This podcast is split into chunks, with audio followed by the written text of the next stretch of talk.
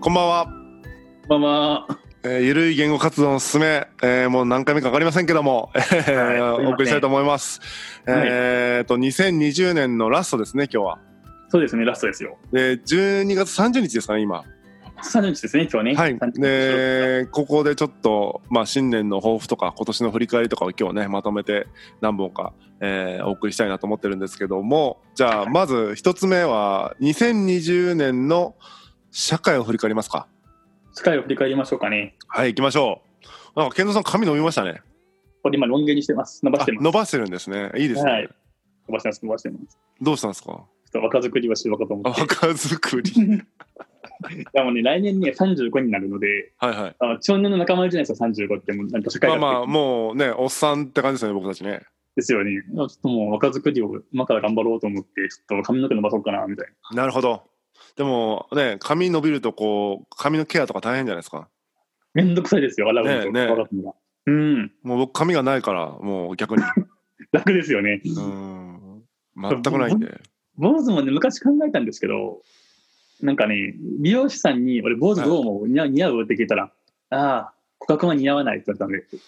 で、健三さん確かに坊主のイメージないですもんねうん、なので、もうちょっと伸ばす方向でいって、なるほどもう逆にねそう です。もうずっとあの髪の毛がある間は、もう、ロン毛の茶髪でやっていきます。ああいいですね、あはいーロン毛のじゃあ茶髪とハゲでお送りします、はいえー2020年どうでしたどうでしたっていうかねもうコロナ一色って感じでしたけどなんかですよね。 もうコロナ以外の印象ないですね、社会を振り返ってんだと。ねなんかあったっけまあそれはもちろんねそのポイントポイントでね大統領選がどうたらこうたらとかなんか大阪市のね、なんか市がなくなるだろうなんだろうとかありましたけどやっぱコロナ、 うんコロナって感じですねコロナ、そうザ・コロナですよ、2020年。いや、なんかね、そう、ちょうどなんか YouTube 見てたら、はい去年うちらがあの撮影したやつあるじゃないですか、はい動は画いで、動画ではいゼロ活、はいそれがおすすめで出てきたんですよ。はいで、これを、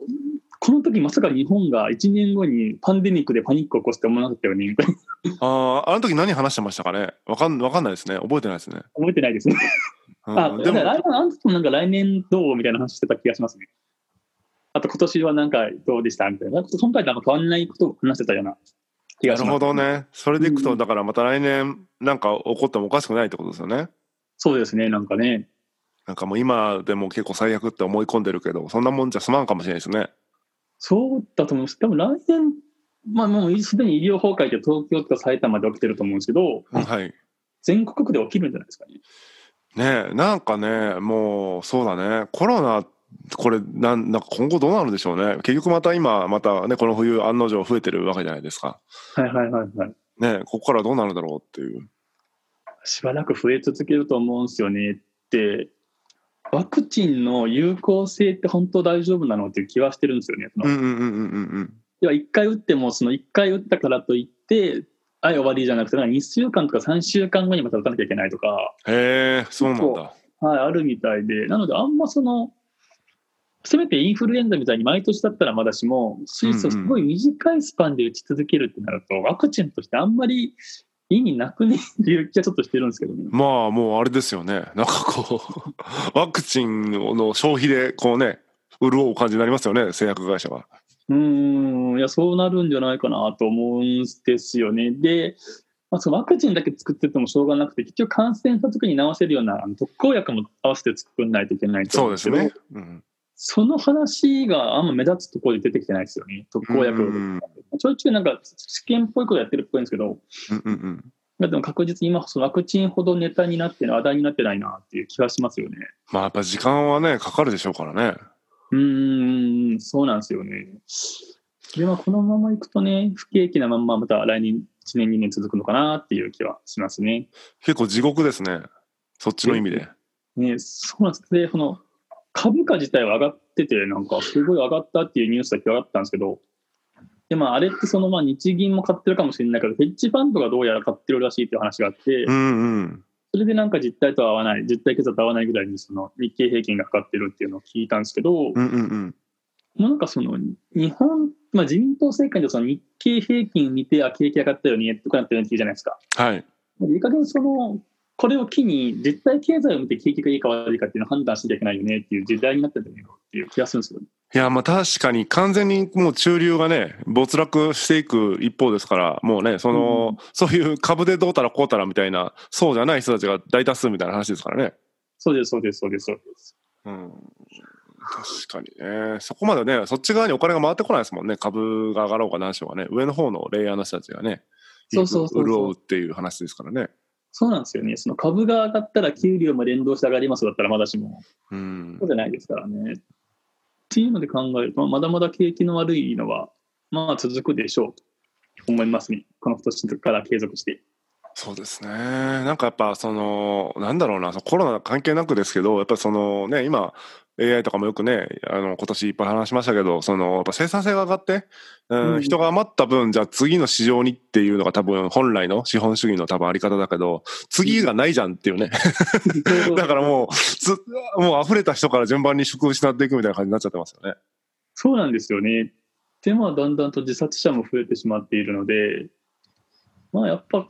ベーシックインカムを、まあ、2年、1年、2年限定とかやるべきなんじゃないかなっていう。そのおまあ金とりあえずね、確かにとりあえず実験的にねやってみるっていうのはいいかもしれないですね。この緊急時に合わせて。うんうんうんうん。そうそうそうそう。そうなんですよね。GoTo トラベルとかやってる場合じゃないですよね。いや確かに。いや、確かにそういうのやるぐらいだったら、実験的にベーシックインカムやってどうだったっていう振り返りをやれたらね、うんなんか、普通に通しちゃうと確かにやめるときむずいけど、期間限定でね、緊急時だからっていう名目でやれば、ね、ややりたい放題じゃないですか。やってみるみたい 大な。。丈夫だよ。 そうそうそう 実験し放題っていうか。そうそうそうそう。いや、本当そうなんですよね。なんで結構ね、ベーシックインカムで、お金はあると思うんですよ。その、今回、その、じゃあ、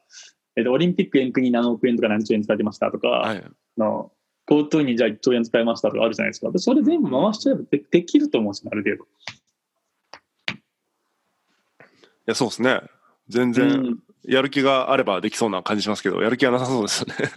やる気はないでしょうね。なんかどっか、 あの、菅さんとか見てると、すげえこの人人がくで喋ってるなと思いますね。なんあか、あ、わかる、わかる。うそなんんで。すよね。どこ向いてるんだって感じしますよね。そうなんですよね。多分、なんかもうちょっとできる人かなと思ったけど、なんか超無能だったなって気がして、 なんか。うん、ななんかもうダメだな。だからに結構、だから日本の政治家って多分災害対応とかに向いてないんだろうなって今回思いました、やっぱり。そうですね。そうですね。やっぱその、意思決定できないですよね、なんか。そうそう、全然できてないですね。うんなんかリスクを負える人がいないというかね。なんだろうね。そうそうそうそうだからねよくあの311の時に自民党よく民主党などボラカス言ってたなと思いますもんねああ、ありましたね。あの時ボロカス言ってましたね、本当そうそうそうそう言っててうんで今この低たらくででしかもそのこの低たらくの中前の政権の前のそのあ安倍さんってその憲法を変えようとしたわけじゃないですかはい。これ戦争起きたら本当どうするんだろうなって気がしますよいねやいやいやいや、本当そうですよね。うん。いや、本当そそうそうそうそうだからすごいなんかそれは思ったのでなんかその危機管理能力とかそのまあ災害が起きた時のマネジメントみたいなことう。うんうん、うん。全くできてない中で、じゃあ戦争に巻き込まれるかもしれないよねっていう可能性のある憲法改正をしようとしたわけじゃないですか。はい。この政権やばいっすよね。 本当に、俺思ったもん、本当にか憲法改正さんとかあったねと思って。いやー、そうだね。ううんん。なんか、久しぶりこう、社会のことを人と話しましたけど、なんか、あれですね。あの、暗い気持ちになりますね。簡単たる気持ちになりますね、なんかね。もうマジで、悪名はでもないなと思って、本当そう今だ年。な 社会ね。確かに社会でなんか今年明るかったってないですね。ずオール、もうコロナで、なんかそれ関連のなんか暗い感じっていう、なんかようん一年でしたね。そうですよね、なんか。うん。ねコロちゃん以外だと、やっぱり思いつくのはやっぱりでも有名な芸能人が自殺したとか、ああ、結構ありましたね、今年ね。それは続きましたよね、なんかう。ん。あれはやっぱその、ね、誹謗中傷って言わ言われてるけども、なんかその、ほん、ただ本当に純粋に誹謗中傷だけなんですかね。コロナとか全然関係ないですかね。そういうなんかど、うなんですかね、なんか世の中のね暗さとかね。来てないからね、なんとも言えないですね、あれもね。うんかまあ亡くなった人ののみ知るみたいな感じも、そうですよね。うん、しますけどね。えー、本当いい話題ないですね。あと何鬼滅の刃ああ、確かに。鬼滅はね、すごい絶好調みたいな話聞きますけど、僕見てないんですよね、全く。どうなんですか興行収入1位と、あ俺あの、アニメと漫画と映画に見てたんですけど、えー、どうですかそのアニメね結構健三さん見られてると思うんですけどそのはい健三さんから見て「鬼滅」はどうだったんですか、なんか特別面白いと思わなかったんですけど、やっぱ王道のジャンプ漫画だなっていう気がしましたよ、でも。そもそもどういう話なんですかそもそも、あの、まあその、鬼殺隊 P 鬼を退治する部隊があるんですよ。で、その、まあ、主人公のその炭治郎君っていう男の子は、その家族を鬼に殺されるんですよね。あで、そのうち一人生き残った妹がいるんだけど、その子が鬼になっちゃうんですよ。はいで、その炭治郎君はその鬼になった妹を人間に戻すために、その鬼殺隊っていうその鬼を退治する部隊に入って、その鬼のラスボスを倒すっていう話なんですけど、あーで、その、あれなんで売れたかって、まあ、結構いろいろと考察できるなと思ったのは、はいはいはい一つは、そのやっぱりアニメが、ぼアニメでボーンとしたんですよね。はいでアニメの絵がすごく綺麗で可愛い。ああなるほどそのほんと作画が素晴らしいんですよね。ふんふんふんふんふんであとそのなんだろうな敵キャラにも感情移入ができるんですよ。 ほうで結構それ敵あれですか特殊な感じなんですか他のアニメと比べてもいや結構あります。そのあーキャラがその敵キャラっていうのはもともと人間だったりとかして、うんうんそうの人間の時にトラウマを負ったりするんですよね。トラウマを負って過程でそのじゃあ人間に対して復讐していこうみたいな。はいはいはいはいなんですけどそれを見てて思ったのはそのちょっとやっぱり敵キャラでも味方キャラでもトラウマがあるとすごく魅力的に映るんですよね。ああなるほどで一つとあとやっぱりその今の時代ってそのじゃあ不遇じゃないですかちょっと若い人たちって、うおん金稼げないし格差はあるしっていう中で、ある種その敵キャラに対してもその社会に対しての復讐っていう部分を映したのかなと俺は思ったんですよね。なるほどうんっていうのもあったのと、まあ、あとそれぐらいかな結構そういう感じで割と見てるとそういう売れる要素要素だったりとか共鳴できる要素があって今みたいになるのかなって思うんですけど。なるほどねじゃあその敵のなんか設定みたいなのがすごくこう心揺さぶるものがあったんですねそうですね、やっぱトラウマを持たせると、やっぱキャラって魅力的に映るんですよね。ああそうね確かに確かにう。で、と同時にでもやっぱり敵キャラはラスボスに認められたいんですよね、自分のことを。はいはいはいで、味方キャラって、その、じゃあ、その炭治郎君とかは純粋にその妹を戻したいっていう意思だったってるんですよ。はいで、それ見たときに、その敵キャラとかって、その、じゃあ今の時代、SNS とかで若い子たちって認められたいじゃないですか。はいある程度そこにその敵キャラと自分のその、あ承認欲求みたいなのをうんうんうん反映させたのかなっていう部分である一方炭治郎たちみたいにその人に認められるじゃなくてその自分の意思を貫くところにもちょっと羨望というかはいはいはいはいいいなって思ったのかなとかなんかそういった感じで考察はしてますよね見てて。なるほど深いななるほどなので結構その売れる要素ってのも詰まってると思いますよあのアニメ漫画。なるほどですね。いや、今の説明を聞いたら、なんかすごく分かった。なんか前半の説明は、あストーリーの説明は、なんかよくありそうな話だなとしか最初思わなかったんですけど、その設定のその細かい、なんだろうな、共感を呼ぶポイントみたいなのうんの説明を聞いて、確かに、その感情移入しやすいっていうのは、ででかいかもですね。うーんそういうのもあったのかなっていう気はします。うん、なるほど。そうそうそうそう。アニメで社会は明るくなりますかねなんかどうなんですかね、ならないんじゃないですかね、こう根本的な部分では。 そのなんかまあ、今ってそのじゃあ鬼滅が売れましたわーいってその多分売れたので一時的なものだと思うんですよ。はいはいそ。れ以降にじゃあ鬼滅並みにこう盛り上げてくれるようなものって出てくるかっていうとなかなか出てこないと思うんですよ。まあね、確かに。そうそうそうそう。なのでそのまあ鬼滅の効果ってものが売れたりとかしたと思うんですけど映画の興行収入が上がったとか、うんうんうん。まあ、全体と下がったけど、まあ、そのアニメ鬼滅だけで見るとも上がった。うんまあ、だから結構そのニュース的には明るいけどそっちも一時的なもので来年以降はまたその暗いニュースがまんま続くんじゃないかなまあまあとそうですよね。うんうんうん確かに。なんかね、そういう、わかんないけど、このコロナの中で、そういうちょっとカルチャー、ね、サブカルとかね、カルチャー関連がこう盛り上がっていくみたいな、なんか流れがあればいいけど、そういうわけでもないってことですよね。単発的に、ただ鬼滅が売れた以上って感じなんですね。うんと思いますねももっとマニアックなところに行くともうちょっとあるんですけど俺の中では。なるほど、なるほど。バイオレット・エヴァーガーデンっていうアニメがあるんですよね。ほあれう。は共和になもんでうもう全く聞いたこともないです、僕。すでしょう。 はい。これ結構ね、ここで好きなんですけど、で、はい。共和にの火災があったんですよね。あ、そうですね。ありましたね。あれ、あれ、いつ、今年去年去年あ去年か。で、それでまあその延期かなんか上映がされなかったのかな。で、まあ、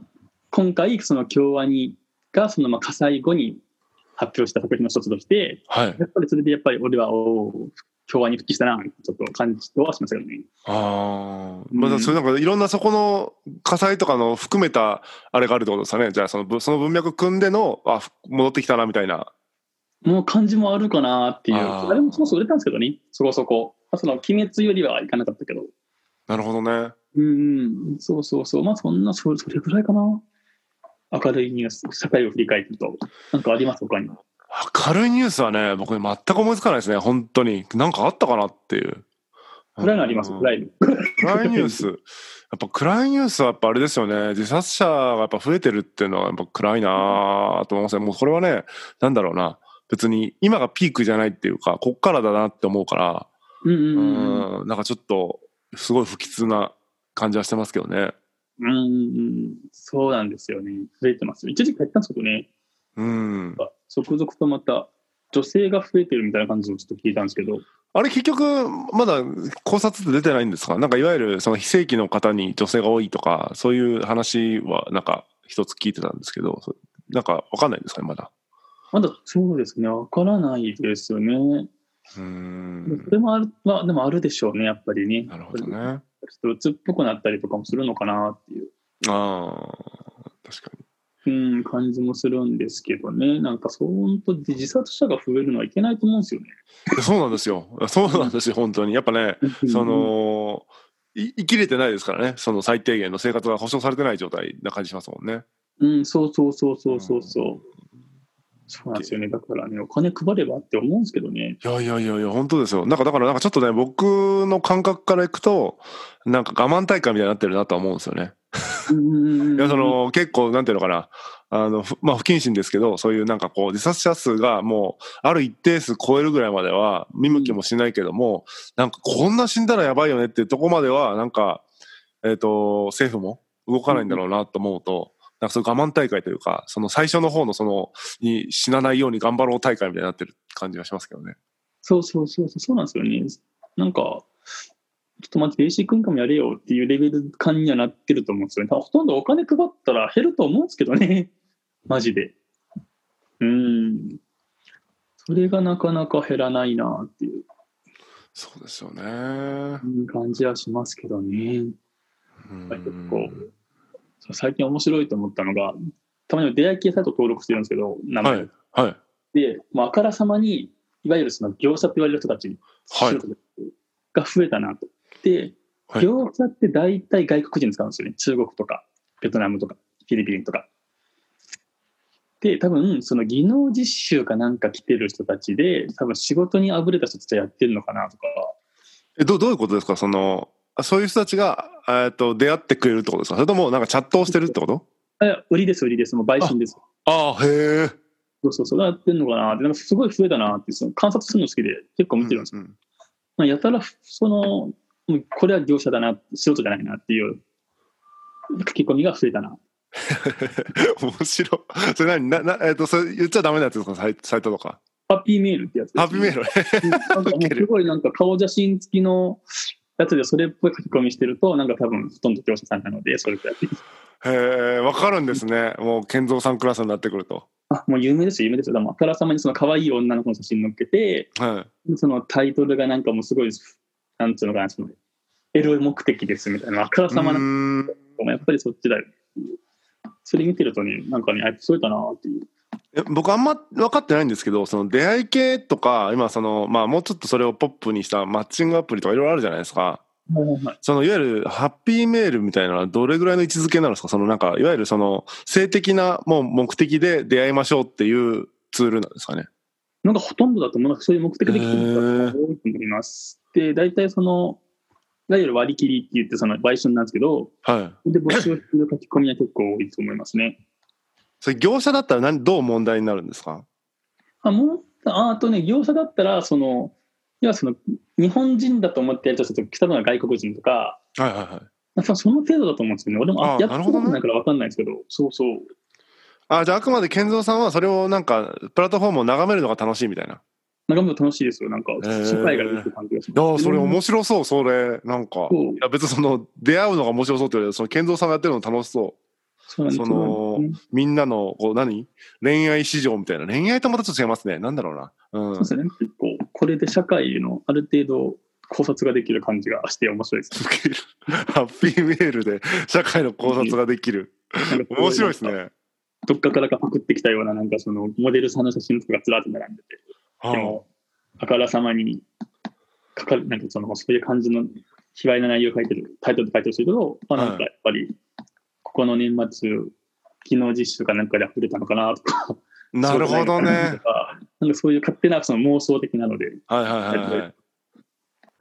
はい。そんな感じですわ。いや面白いなんかねあの今年の振り返りのつもりだったんですけど、うんあのーハッピーメールで世の中が見えるっていうのはちょっと新しい発見でしたそそんな感じかな、なんか。そうでもあるかもしれないですねそういうのねでもあるかもしれないなと思うんですよね。その結局仕事、日本人でも仕事なくて、技能実習でも仕事ないよねとなったら、多分そういう時に流れてくる人って結構いると思うんですよね。うーん確かやっにねぱあからさまに増えたからね、多分それは理由っていうのも一個あるのかなっていう気はちょっとしてますね。く食えなかった外国人がうんうんうんうんうんうんうんいいるのかなっていう。いやでもそれはありますよねいやあると思う実際だってあのーうちもその、業務委託してた方とかをちょっともう本当申し訳ないんですけどちょっと顧約更新せずに、かなりミニマムにしましたもんね、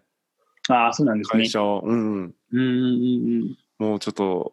来年に備えてというか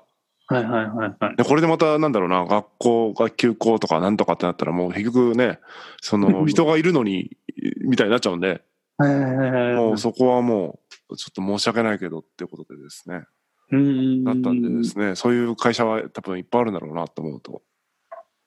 あるでしょうね。うん、社員とかはねなかなかこう切れないねそのなんだろうなうんうん世の中だからまだ大丈夫なんでしょうけどちょっと契約がねそうやって変更できるような人たちっていうのは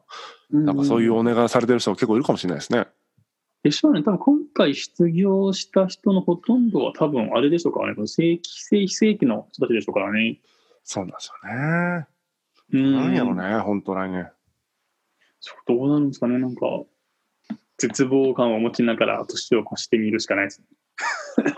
まあ、みんなよりいいことはねえだろうって思うんですけど、まあでも確かに、なんか世の中がこの、なんだろうな、コロナを抜けて、まあ例えば、何、来年じゃないにしてますよ。2、3年とか見てますよ。えっ、と、コロナがこう終わって、良くなっていくね、みたいな希望持てないですよね。持てないですね、全然。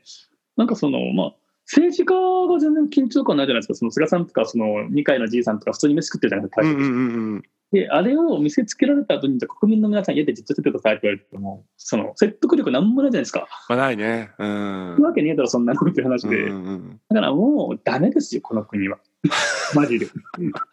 うそうだからそのあの諦めた方がいいと思います。日本でコロナが収束するっていうのを期待しない方がいいです。ああ、そうね。何もない状態で、ワクチンとかその特効薬とかが何もない状態で収束するっていうのを期待するのはもう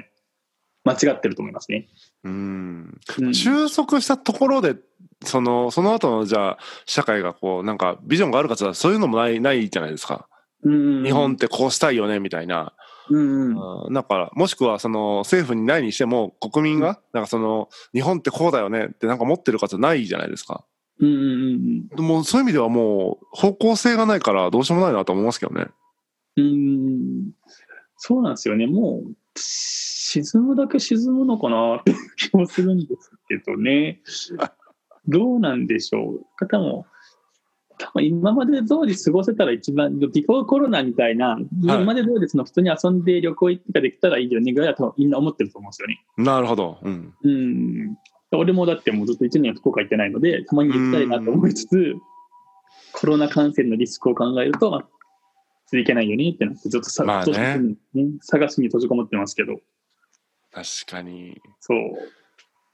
そっかそっかもうあれですね思いのほかこういや去年の方がなんかいろいろ振り返った気がしますね年社会のことってねこんなことあったねみたいな、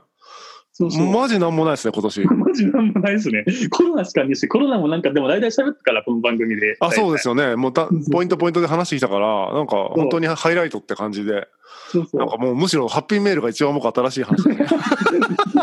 う。出会い系サイトの話。さあ、登録だけ無料だからやってみてもいいと思いますよ。登録が無料ですかわかりました。じゃあ、あ登録して、その、か観察する分には無料ってことですね。いろんな登録して無る料人でたす、無ち料を。です。なるほど。うわ、んかる。でもね、それ登録してだんだん、なんですか、課金したくなるかもしれないじゃないですか。ああ、それはちょっと実践してくださ課金してみたっていう話をね。い。してみたっていう話あで。ーわかりました。じゃあ、ちょっと、まずは無料登録して、課金したら報告します。はい。 あえたかどうかも含めて。はい。 じゃあ、2020年は、じゃあ、ハッピーメールということですね。そうですね。はい。じゃあ、今日はこの辺で、さようなら。さようなら。